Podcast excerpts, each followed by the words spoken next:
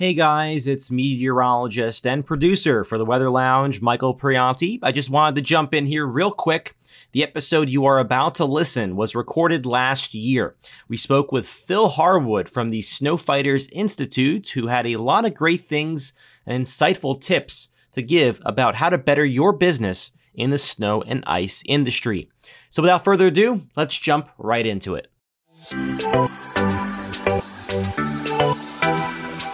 This is the Weather Lounge here at WeatherWorks. Hello, everyone, and welcome to the Weather Lounge. I'm your host, meteorologist Brad Miller, and I would like to thank you for taking time out of your busy day to listen to our podcast about weather. The Weather Lounge is located in Hackettstown, New Jersey, where you will also find WeatherWorks. We're a private forecasting company, and our services stretch across the United States. And if you can, give us a review about the Weather Lounge and uh, any maybe future topics you would like for us to chat about. And as always, of course, joining me here in the Weather Lounge is my groovy co host, meteorologist Mike Mahalik. Hey there, Mike. Hey there, Brad. Groovy is getting a little bit. Come on. Let's throw it back to the there. 70s and the 80s. I guess. Um, but uh, yeah, Brad, I, we might have to talk a little bit about these uh, things you've been describing me as. What's wrong with groovy? okay. Funky. That's another one. All right. That's fine. So, yeah, Brad, I mean, another podcast here, and we have another great guest. I think this might be the first time we have a returning guest. Is that right? Yeah, we have our first return guest. His name is Phil Harwood. He uh, joined us here in the Weather Lounge back in March. And uh, we didn't really get a chance to cover all the topics that we wanted to talk about. So we are uh, going to have him back here in the Weather Lounge today. Yeah, sounds good. And snow and ice contractors, this one's for you because with Phil back uh, in our podcast here, we're going to finish our discussion.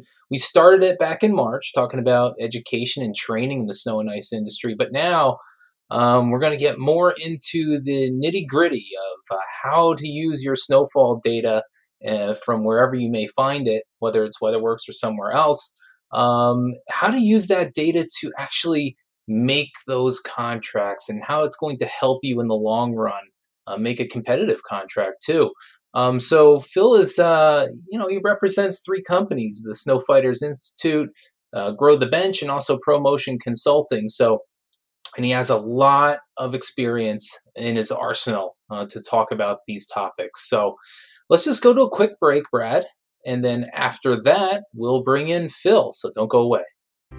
Heads up, it's time to renew your subscription for certified snowfall totals. Don't get left behind with unreliable information, get the facts with WeatherWorks. We take pride in the accuracy of our post storm snow and ice totals and will always provide you with the weather details that matter most. Don't wait for the first winter storm, renew now and get ahead of the pack. Visit CertifiedSnowfallTotals.com today or call us at 908 850 8600. Hello, everyone. Welcome back to the Weather Lounge. And again, we have a return guest today. His name is Phil Harwood. He is originally from Grand Rapids, Michigan, and worked in retail management for 10 years for a National Garden Center chain. From there, he shifted to management and ownership of two landscape and snow contracting companies for 15 years. And then he began his consulting career in 2007. So, without further ado, let's uh, reintroduce my friend and yours, Phil Harwood. Welcome back, Phil. Well, thanks for having me. Yeah, it's uh, you know, it, we had so much info to get to in March, and uh, we didn't want to continue the podcast uh, too much longer, and we just had to have you back, and we got to finish up uh, where we started. I think. Yeah, we started to talk a little bit about estimating and sales, and you right. know, certainly we could talk for hours and hours on this, uh, days, in fact. So, uh, really, I'm really glad and uh, honored to be invited back to explore this topic in a little bit more detail. Yeah. Anything else you want to add to, uh, I guess your uh, your history and and I'll tell you, I mean, you've you've gone through all the gamuts of not only consulting, but you know, you know, running different companies and managing. It's just it all kind of goes hand in hand, doesn't it? Yeah, thanks. Um, it, it, does. Yeah, and when I look back over, you know, my career, I certainly couldn't have predicted in the beginning what I was going to be doing. You know, even as a college student, you know, you always think, what do you want to do when you grow up? you know, but looking back on it, you can see all the connections, and you know, I think there is there's some common threads there that run through all those different um, parts of my career, and and I grew up in a family business, so I've I've always been someone who has enjoyed working, um, really cared a lot about the people I work with and the organizational culture. That's always mattered a lot to me. And I think that's been was a strong motivation to get into consulting to really help people. And I'm really now starting to really help companies uh, transition their ownership to the next generation or to sell and get out and retire. And obviously, we have an aging population. We have lots of owners who are in their 60s or 70s and they're wanting to travel and spend time with grandchildren and um, looking for ways to exit. And so I'm really starting to focus more heavily on that while still really investing a lot in um, not only my own consulting business, but Grow the Bench and uh, now the Snowfighters Institute. Since uh, Neil Galat and I acquired that business from the founder, John Allen, um, almost two years ago now. Yeah, and, and I think I remember you took over. That was your first endeavor, kind of, wasn't it? You took over a company from. I can't. Was it John Allen? I can't remember. Well, Snowfighters Institute, in particular, was founded by John Allen. Um, okay. And and so we acquired that business in in the beginning of 2020, not knowing there was going to be a global pandemic, and so uh, that was a pretty interesting time to acquire a business that was based on in person training. Um, but we made it through 2020. We did some online things, we had some workshops, and we started a podcast. Um, so shameless plug for Snowfighters Institute podcast. Love to have you sign up for that as well.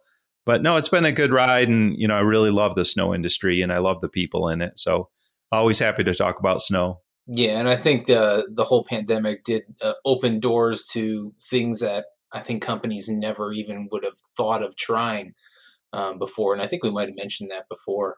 Um, but uh, you know, now that we are set up with all these fun new technology uh, gadgets and podcasts and things like that, it, it's it's good uh, that we have that in our arsenal.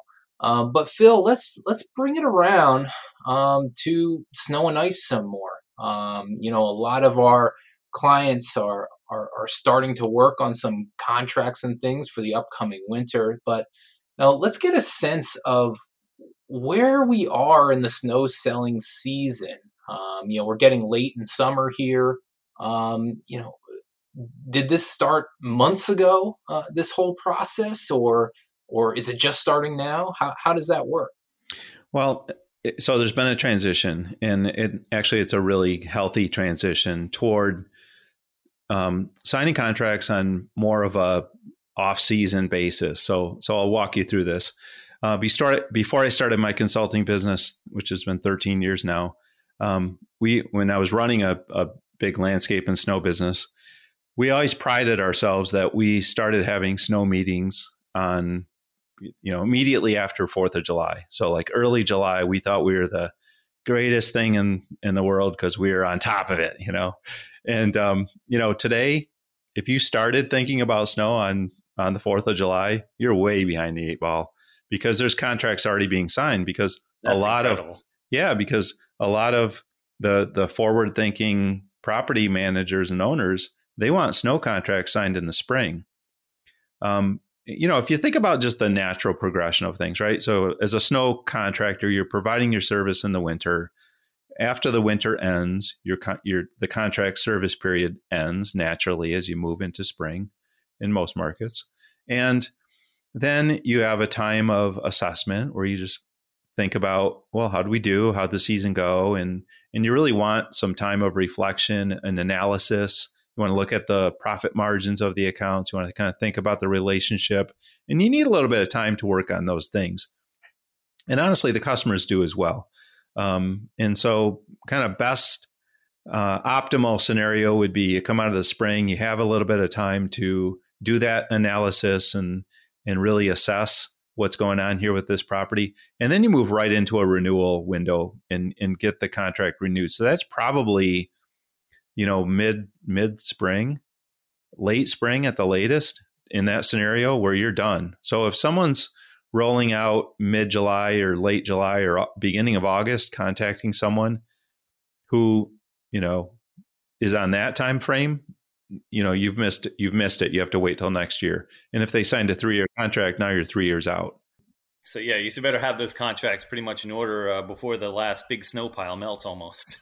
yeah, and the the, like. the challenge with that is, you know, a lot of times, you know, we really want to update our contracts and our contract language and things, and so there's, you know, with those customers that want the immediate renewal at the end of the spring, at the end of the winter, early spring. Sometimes there's not time to get that into that cycle, but but the nice thing about more and more property managers moving that decision making time frame from late in the you know late in the fall right at crunch time it just spreads out the whole selling cycle. So so you really have to think about sales now from a 12 month perspective. There's probably always something from a snow selling perspective to do throughout the year. And i think that's true of the entire snow business. It's really a year round business now. There are activities for every every month that really need to be attended to and the in the contractors who forget about snow for four months or five months or six months, really be, get behind the eight ball. And that's especially true this year with with equipment because equipment is so hard to come by. So, you know, contractors that are just now starting to think about equipment, probably that's great for next year, but not for this coming winter. So, uh, again, I know you asked about sales. so, where are we in the selling process? So, well, some contracts have already been signed. Some are in the process right now um, there's still lots of companies that wait and don't sign contracts, don't even talk about snow until the fall.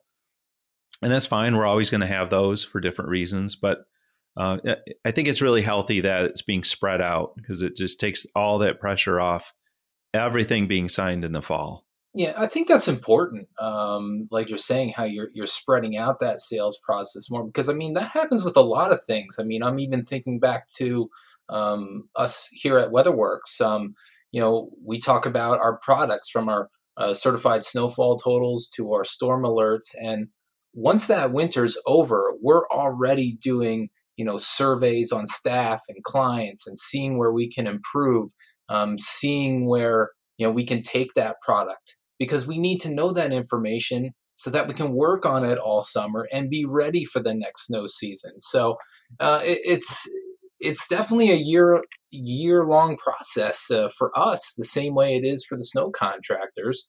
Now, I just wanted to bring it back once, one time here, um, Phil. You said about um, equipment uh, being hard to come by uh, right now. Now, what are you exactly talking about there? Are you talking about you know your plows or your trucks? Because I know there's a shortage with new vehicles um, that happen is happening too. Um, is that what you're alluding to? Yeah, just globally in the supply chain, there's there's shortage of raw materials. So steel uh, is hard to come by. Components are hard to come by. All all of all manufacturing took a big hit last year and is just trying to catch up. So if you've if you read you know business journals, you've read about supply chain problems. You you know if you're trying to get a container off a ship in Long Beach, California, it's sitting there for months, months before anyone's taken that container off that ship. So, you know, if you need parts that are coming from some foreign land, good luck. And and so, you know, there are certainly manufacturers that manufacture things here in the states, but you know, we're in a global economy. Everything's connected and everything got behind and everyone's trying to catch up. So, it's a very difficult scenario. What about staffing right now, uh, Phil? Have you had any hardships with that? Just with the whole, you know, we under, you know, we know that the workforce across the U.S. is, it's, it, it, there's jobs available everywhere. I mean, is and there's a lot of, you know, there's a lot of businesses that aren't able to fulfill their entire staffing. Um, is that going to have a is that going to be an issue you think going into this upcoming winter for anyone or even you? Yeah, absolutely. Um, you know, and that's probably our third podcast. well, hopefully it's not an issue. Uh, hopefully it's not an issue in a couple but, of months. um, just, just my briefly my my two cents on this. Yeah, is, without bringing politics involved, we all know there's a work shortage. No, no, no. There's there are demographic realities that are happening. I talked about the aging population. We haven't we have an aging population. People are getting older. There's not too many 60 and 70 year olds who want to, you know, operate a skid steer and go plow snow. Now there are some and they're really cool, but um, there's not many. And so, um, you know, and and I think just in in our educational system, I think we, you know, there's been a lot of work in this area, and I think, but there's a lot more to do to really uh, value trades over, you know, going to going to college and getting a degree in basket weaving, you know, for a hundred thousand dollars in debt, you know. So, um, you know, I think I think there's there those are those are some significant demographic trends that are are not in our favor, and I think, you know, and then you and then you pile on, you know, COVID and um, immigration, and you're getting into you know legislation and you know um, things like that. So it, there's just a lot going against us there. Um, there are contractors that are doing a great job, you know, creating great cultures and really um, doing all the things. You need to be recruiting year round now, and you can't just do one thing. You, you have to do ten things. And so, you know, if, you know, it used to be recruiting was really easy. Now it's not. It's year round. It's ten things. It's culture. It's understanding the generational changes from your generation, my generation. There's a different mindset now with a, uh, an employee. And if you don't appreciate that and understand that and speak to that mindset, you're going to miss the mark. And what's going to happen is you're just going to blow through people and you're just going to say, well, you know, none of these people are any good. well, okay. All right. Good luck. yeah, that doesn't that doesn't sound like an answer that's going to be very. Uh, so that's my two cents. Hiring. Yeah, on on re- yeah. on labor. So um, let's uh, uh re uh, back up and uh, let's go into the um, back into the snow uh, contract process here. Um, now eh, you mentioned that a lot of um, a lot of companies might wait until the fall before they start making decisions on what they're going to do, and even property managers and owners. Um, so why is this? Why does this happen? Why does it get put off until the fall and not done in late spring, like in your ideal world? Yeah, I think the the most obvious reason is, um, or the most common reason is that that's just the way they've always done it, and no one's given them a good reason to change. So I think that's an opportunity for us as professionals in our industry to really talk uh, with our clients and prospects about the benefits of not just for us but for them the benefits of moving away from fall and especially late fall um, and moving toward multi-year contracts so um, you know there are just lots of benefits from reduced administrative burden to reduce reducing the learning curve fewer mistakes a lot more reliability and consistency but also benefiting the contractor by or benefiting the customer um, it, it some of the benefits to the contractor benefit the customer. There you go. That's what I was trying to say. For example, you sign a contract with me early enough, I can procure equipment, I can dedicate people to your site, I can build routes around you, I can I can make sure you're taken care of. If you're the last customer that I, I sign up in the fall, you know, I'm probably I'm trying to jam you in somewhere. I'm I'm putting duct tape and you know what I mean on this thing. Like I'm I'm to say yes and I'm to tell you I'm to do a great job but you know, I if you would have signed that contract three months ago, I could have really taken care of you in a whole different way. So that's a that's a true statement, but most of our customers don't understand that. So just the but then I think you know there's there's in my experience there's lots of properties that um, sometimes property managers these big property management firms they get overlooked because they reassign properties between property managers or they bring on new properties and their Excel spreadsheets aren't up to date. And so sometimes they don't even know what they have or what they don't have. And so, you know, we we ran into that a lot where we'd get all these last minute properties because the customer didn't even know they existed or they didn't realize they weren't on someone's list.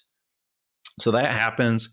And then just internal politics, you know, if if something is the way it is, it's built into their internal um, procedures their internal timeframes and calendars with all the other things that they have to do and report, and you're asking them to make a significant change, that can be very difficult to do because there's so many people involved with making a big change like that, especially in a big management company. But it, it can be done. I've seen it happen.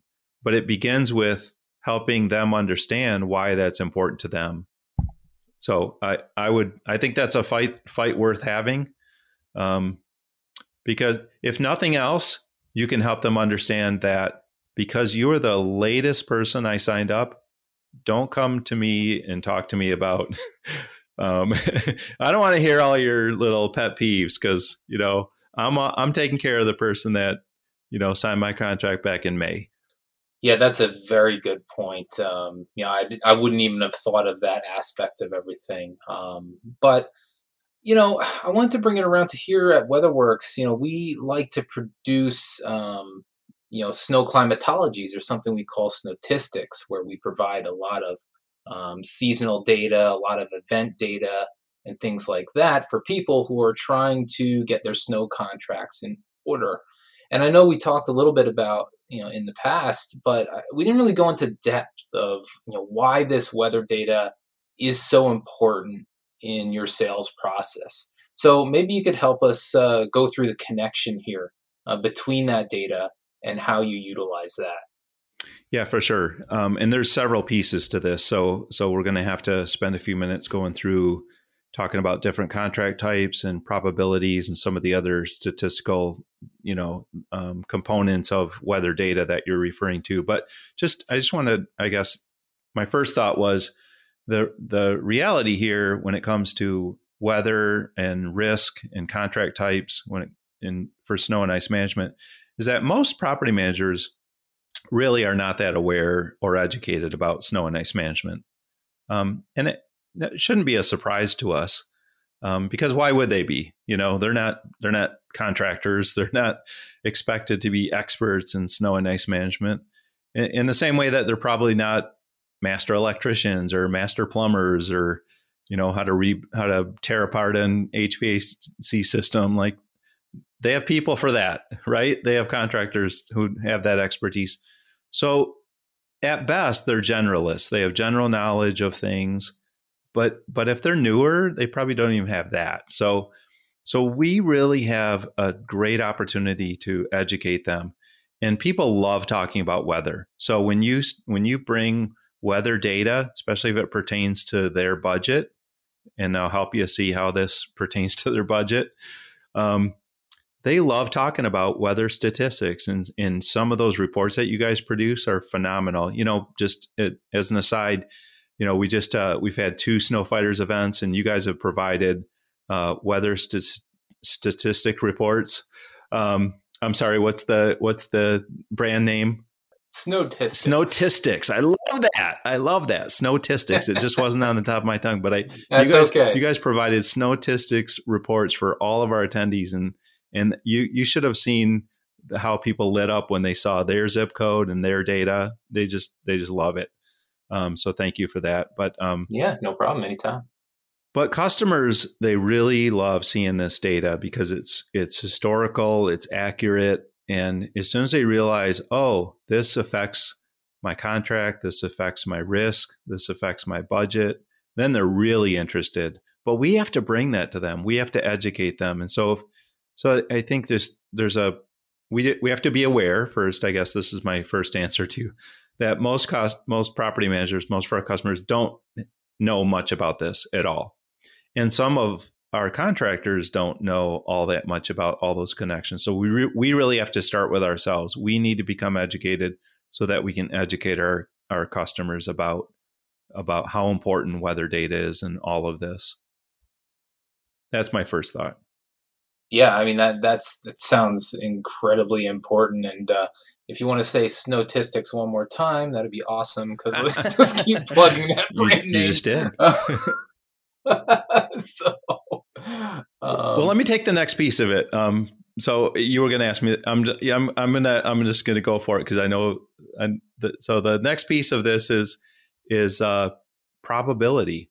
That's what this r- really centers on. That's like the linchpin of all this. So you know probability is is that's a big word so what does that mean that's the likelihood that something will happen so if i flip a coin what are the odds it's going to land on heads or tails well it's 50-50 right um, let's talk about a snow scenario i'm in grand rapids michigan right now 74.9 inches is our average snowfall Um, but our highest snowfall recorded since we've been keeping records here in Grand Rapids, Michigan, was 143.7 inches.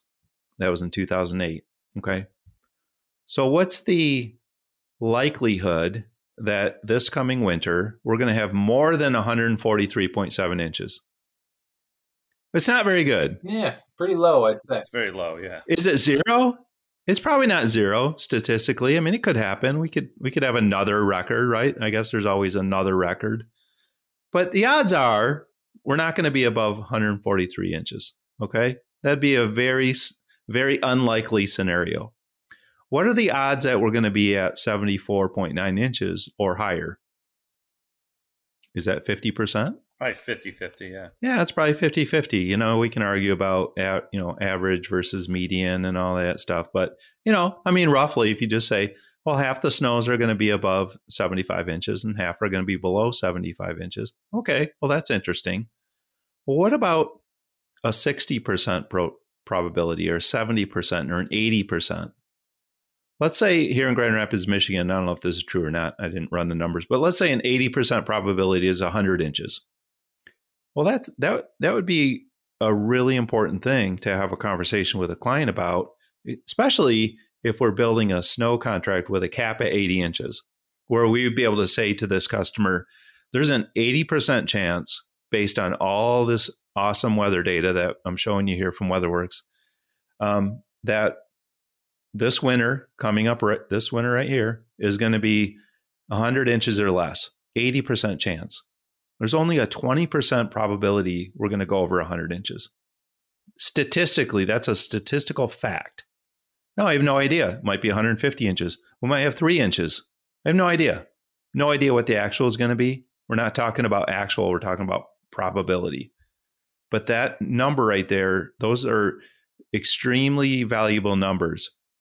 And so to be able to talk about 80% probability, 70% probability, 60% probability, especially when they're related to caps, we can have intelligent conversations about pricing we can have intelligent conversations about risk because wherever you put that number, there's risk.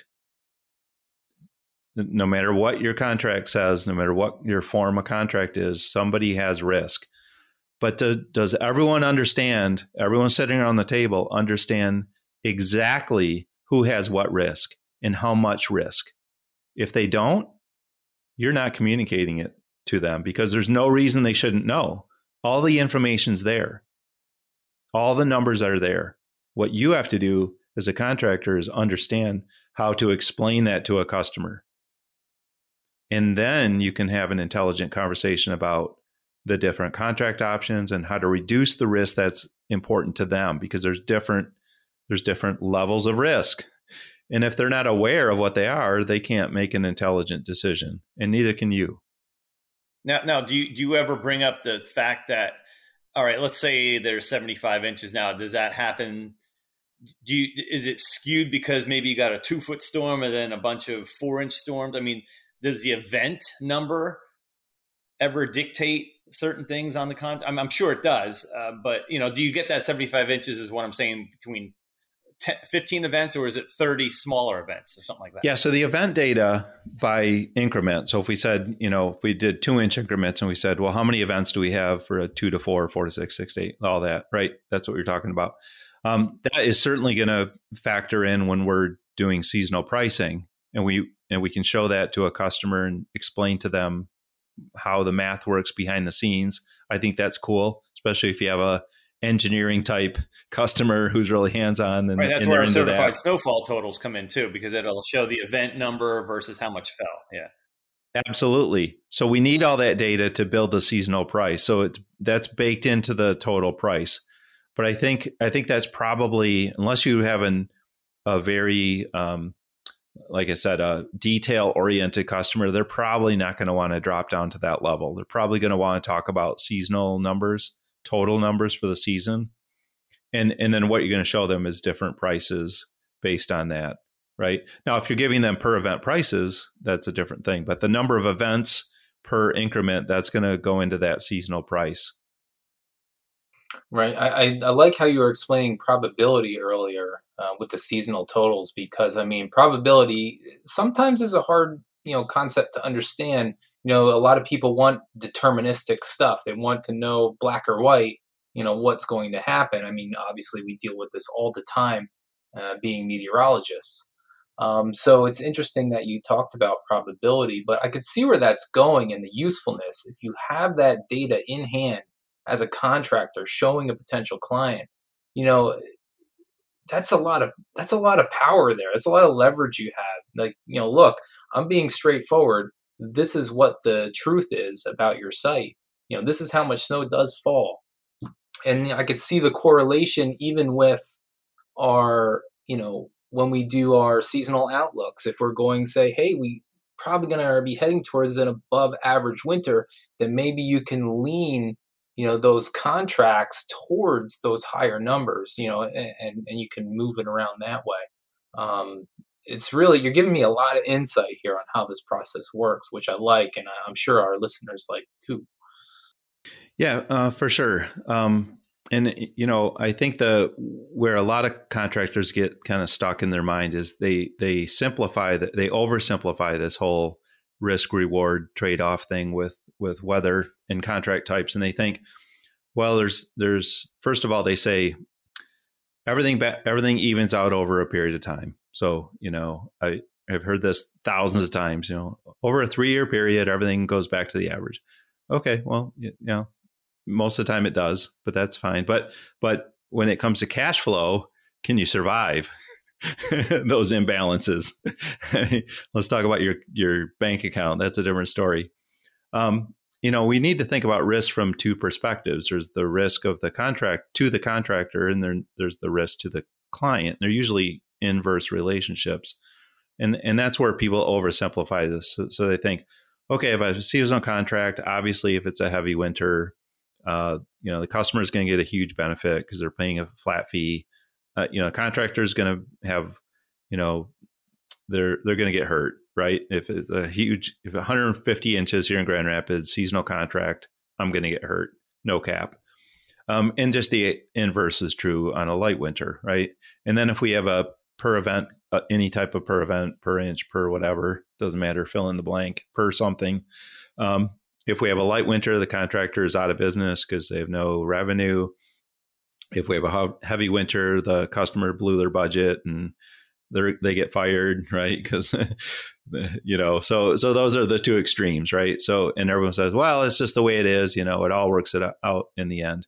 But you know, and and that was good logic 30 years ago, but th- that doesn't make any sense anymore because there's there's way more there's way more um, uh, there's there's much more data available about risk and like all this cool weather data. We can easily go to a customer and explain to them there's no reason to have all this risk. There's no reason for you to take on that risk uh, of e- on either side. There's no reason for us as a contractor to take all this risk on, and that's where you can start bringing in contracts with caps and floors or per occurrence contracts with retainers. We can show all the math, and we can show the impact on the risk and how many inches we are exposed and why you're paying what you're paying. So now we have real numbers, we have real data based on real weather history. The math is right in front of their face and they can understand it. And that's a much healthier scenario. If I'm bidding against someone who has a unlimited seasonal price, I can crush them because I can reduce my seasonal price with a cap. Now, you might say, well, a customer won't accept a cap. Well, that's because they don't understand it. and they don't understand how it benefits them. They will accept it when they understand how it benefits them. Yeah. I mean, I'm glad you're talking about all this. I mean, I feel like that the whole scenario of um, this is how it's always been, um, this is how we've always done it, and it evens out in the end. That sounds like a terrible answer. And if I were trying to say somebody was bidding something to me and said something to that effect to me, well, guess what? I'm going down the road and I'm going to talk to uh, XYZ contractor over here um, because they have more data to support what they're trying to you know sell me for my contract. So um, yeah, uh, I would not want to hear this is how it's always been sort of thing. Well, I think it's an excuse. You know, and it, it it's it gives someone the license to not become educated, not put in all that extra work, to really be able to equip themselves to go have this type of conversation with a client because there's a there's a learning curve there. If if someone's listening to the podcast and they're right now they're they're scratching their head going, I have no idea what this guy's talking about. like you know, uh, there's a learning curve to to really wrap your head around this and and you know get your hands on at your accurate weather data to begin with to really understand these probabilities really understand different contract scenarios and and start doing some you know some pro forma hypotheticals and looking at pricing and then and then really testing it with your client base and saying you know are my clients going to accept these contract forms? and listening to them because you might have to do some tweaking some adjusting but that's what i like about all this is all math it's all math and it's all you know statistics so there's no it, eh, there's an art to selling, but it's really nice to have something concrete that you can hold on to when you're in a, a selling situation.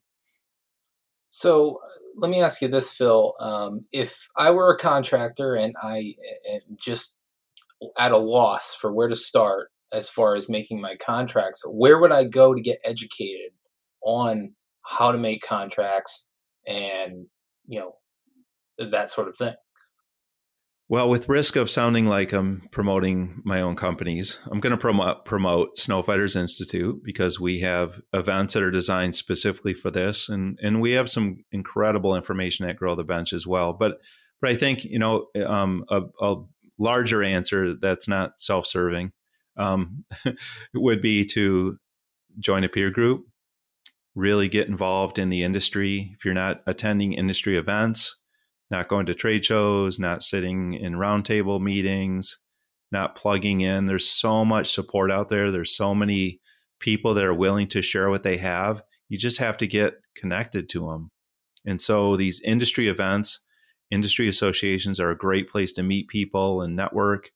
Um, and that's why I love these Snowfighter events. They're, they're networking events, and people connect and trade stories and share data. and And I've never seen so many people be so willing to share as I have in the snow industry. I mean, it's incredible. Like, yeah, you want my contracts? Here they are. You want my estimating templates? Here they are. Like, it's crazy. Um, I, I just, you just got to get connected. So, uh, Phil, you talked about um, some contracts. You talked about like a little bit about per inch contracts. You talked about seasonal contracts. Um, so, if we compared those two, what are what are kind of the the pitfalls in each one of those. Um, you know, what's the pros, what's the cons of those types of contracts? Yeah, the um, you know, really it comes down to that that extre- the extremes. You want to take the extremes off off both of those types of contracts. So so with seasonal contracts, the best seasonal contract is a limited seasonal contract that has a cap in it and it also has a floor. So there's a give back on the low end because now we have a defined range that's a fixed price and the customer understands that. So if you're at 80% as a probability is the high end and 20 on the low end, the customer's flat fee within that range, they're understanding that, hey, I'm protected in a huge percentage of the probability for the upcoming winter. If we have if we go past past that threshold, I'm going to pay a little bit more and I should and you're as a contractor your expenses are going to be much higher because you're going to have a lot more material usage your labor is going to be higher you're going to have more wear and tear in your vehicles gas is expensive so you know if we start getting into a super heavy winter here in grand rapids if we start getting into you know over 100 inches 120 130 inches and you're a contractor here in grand rapids your expenses are what you know double what they would have been in a normal winter so is it fair that the customer should pay a little bit more? Of course it is. It, that's only reasonable. And the nice thing about that is then you can bring down that seasonal price for that customer because you're taking off the risk at the high end above the cap. And so um, I really like that contract form. And then, you know, a lot of customers don't even want to talk about any type of fixed price seasonal contracts. They want per event contracts. So build in a retainer And I think there's an easy story there to to tell because you have a huge investment as a contractor. You've you've been to trade shows all summer, you've bought equipment, you've bought materials way in advance of the season, you've hired people, you've trained them, you've uh, repainted equipment, you've moved equipment around, you've made a massive investment just to get ready to take care of the customer. And if it never snows, the customer shouldn't pay you for any of that. You're on you've you've spent thou, tens of thousands of dollars to equip yourself to be ready for the customer. And and now you're on standby. Now you're ready for the snow. You're you're not sleeping. You're up all night waiting for it to snow. The customer should pay something for that. You have lease payments, you're you're making payments on your equipment, you're making payments on that salt or you your bank account's gone your your this, this is the retainer you're talking yeah, about right? yeah okay. exactly and you can just bill you can just bill against the retainer as as a current but if it never snowed or if we had that super light winter there should be some baseline payment that's that's paying your paying that contractor for being on call you know, I love the comparison of the fire department, right? So the fire department's always there. They're they're in the the guys are in the firehouse ready to go. And we pay for that in our taxes. Even if it never we never have a fire, we're happy to pay for it because when we do have an event, they're there. It's the exact same thing. And I think more and more snow contractors are seeing themselves as emergency personnel. And and I just love that correlation there. So is that how you go about explaining to the client of if there's no snow? Is that because I'm I'm looking at it so say I have a property that I need serviced and then this guy's telling me that well if it doesn't snow all year I still have to pay him and I'm looking at that going what I got to pay him for you know that sort of thing. Yeah, so, so is that what so you, you have to walk them through it. You have to explain right. to them the level of investment that you're making. I'm not saying you have to show them your P&L, but um, you know, I think a reasonable customer would understand there's a massive investment that a contractor is making on their behalf that they're responsible for paying for, even if it doesn't snow, because they're benefiting from that. There's a material benefit to that client, even if it doesn't snow, because you're basically you're an insurance policy at that point. And insurance policies are not free. You pay for insurance. So if if there's a material benefit that they're not willing to pay for, you're talking to the wrong customer. You need to pack up your stuff and leave. Yeah, that makes a whole lot of sense, especially when you bring in the insurance analogy too, because obviously you're paying for car insurance on your car. Uh, you may never have an accident, but if you do, you're really going to want that insurance to pay the you know three thousand, five thousand dollars or whatever it is to to fix your vehicle. So yeah, it makes it makes a whole lot of sense as an insurance policy. I mean, eh, you have to you have to have it if you need you know you're if you're a zero tolerance site, you have to have that insurance policy with the snow removal. And on top of that, there's the liability issue. So they're shifting liability to the contractor intentionally right in their contract. And so what does that mean for the contractor? Well, the contractor has to be protected then. So not only does the contractor need insurance, the con you, you, know if there's any event, we have liability as a contractor. We're exposed. We have liability there. So, um, yeah, there's just when you start really going through all those different talking points, there's a lot there to talk about. Again, a reasonable customer would understand this. They would appreciate it. They go, yeah, this totally makes sense. Unreasonable customer doesn't care because there's some other contractor out in the hallway waiting to come in. And when you leave, that's fine. Take them. I'm out. Now, with that being said, I'm I'm being a little facetious here. You know, if you have a, a real nice balanced portfolio and you have different contract mixes and you have a, lots of different types of contracts that have caps and floors and retainers, can can you sustain an unlimited no retainer contract? Of course you can, because you've mitigated that risk in a larger portfolio. But if that's all you have, then you're really exposed. I'm sure that's very highly dependent too about where you're servicing too. I mean, versus you know, you know, somewhere in Kentucky versus somewhere in New England, it's going to be a huge difference. Maybe that retainer works better. You know, you'd be surprised. It, it's the, you'd be surprised at how contractors um, in some of those lower snow areas are able to sell seasonal contracts. You'd be shocked. Well, yeah, I would say I would imagine because then maybe you don't get as many snow, uh, pure snow events. Maybe you get a lot of mixed events, which in essence could even be more dangerous because you have freezing rain and things like that, and refreeze versus where you just get a lot of snow, which is you know, you know are you going to go plow the snow and clean up the snow versus where you're going to get yeah a lot of different events where you can have a lot of icy uh, scenarios. So Brad brings up a good point um, about uh, ice storms and, and, and sleet and things like that.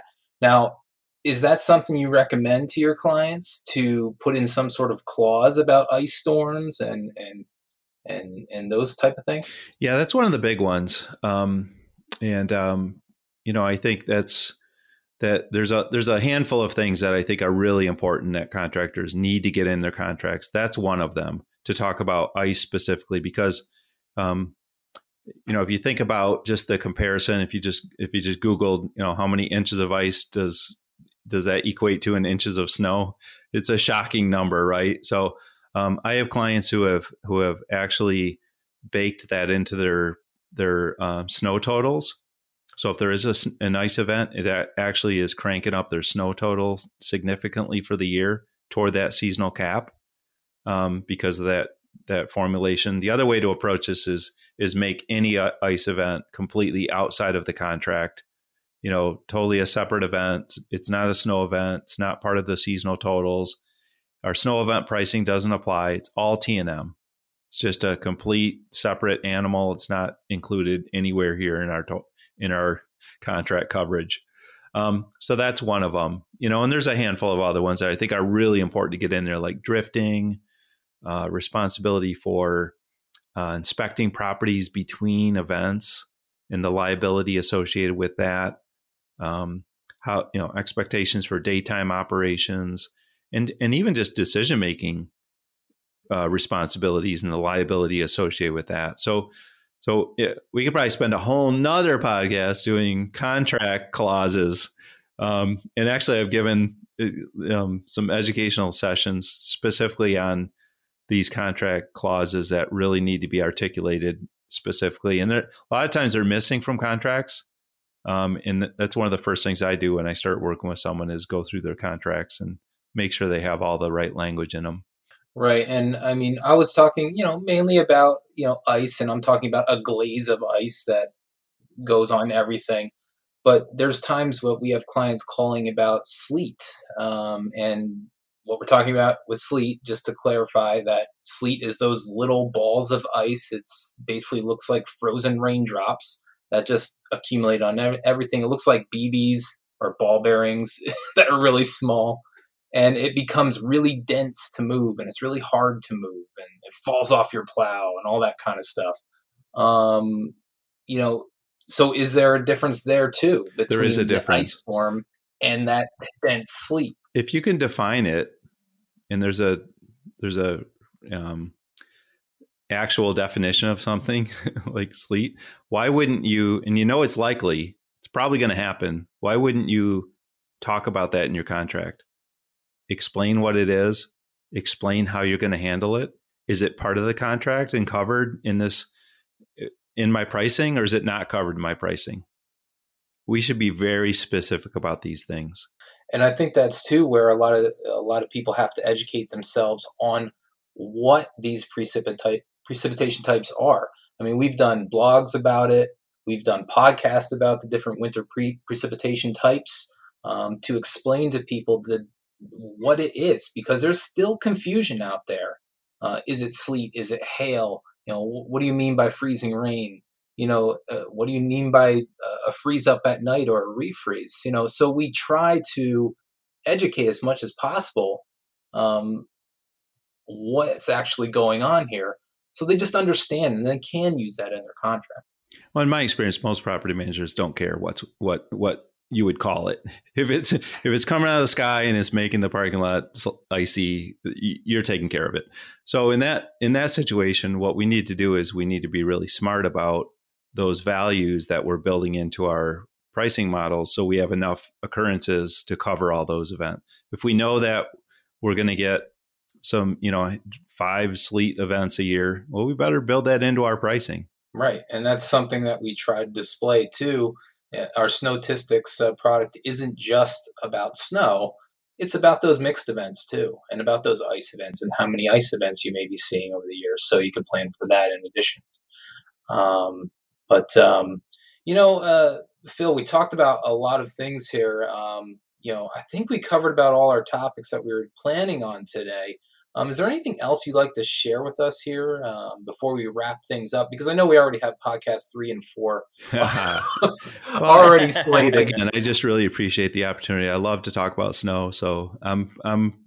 Anytime you guys want me to come back, I'll come back. Um, we'll, we'll just but, make uh, a Phil an honorable uh, co-host. That's all. Yeah, there you go. Hey Phil, thanks a lot for being with us again. I uh, I really appreciate you coming out. Yeah, appreciate it very much. Absolutely. Talking about snow contracts and getting more in depth uh, so people understand snow data and how it relates to their risk.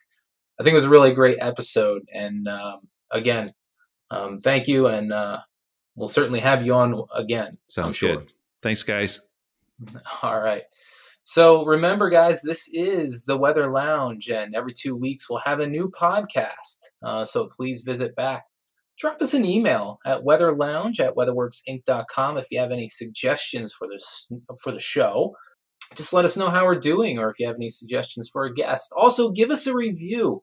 That really helps everything get pushed forward so that more and more people could learn about the Weather Lounge, learn about weather. Visit weatherworksinc.com. That's our parent company. Um, you'll find all about how we service our clients with the weather and also visit us on social media. You can find WeatherWorks on Facebook, Instagram, Twitter, LinkedIn, YouTube, just about anywhere. Until the next time, this is the Weather Lounge, and we'll see you in two weeks.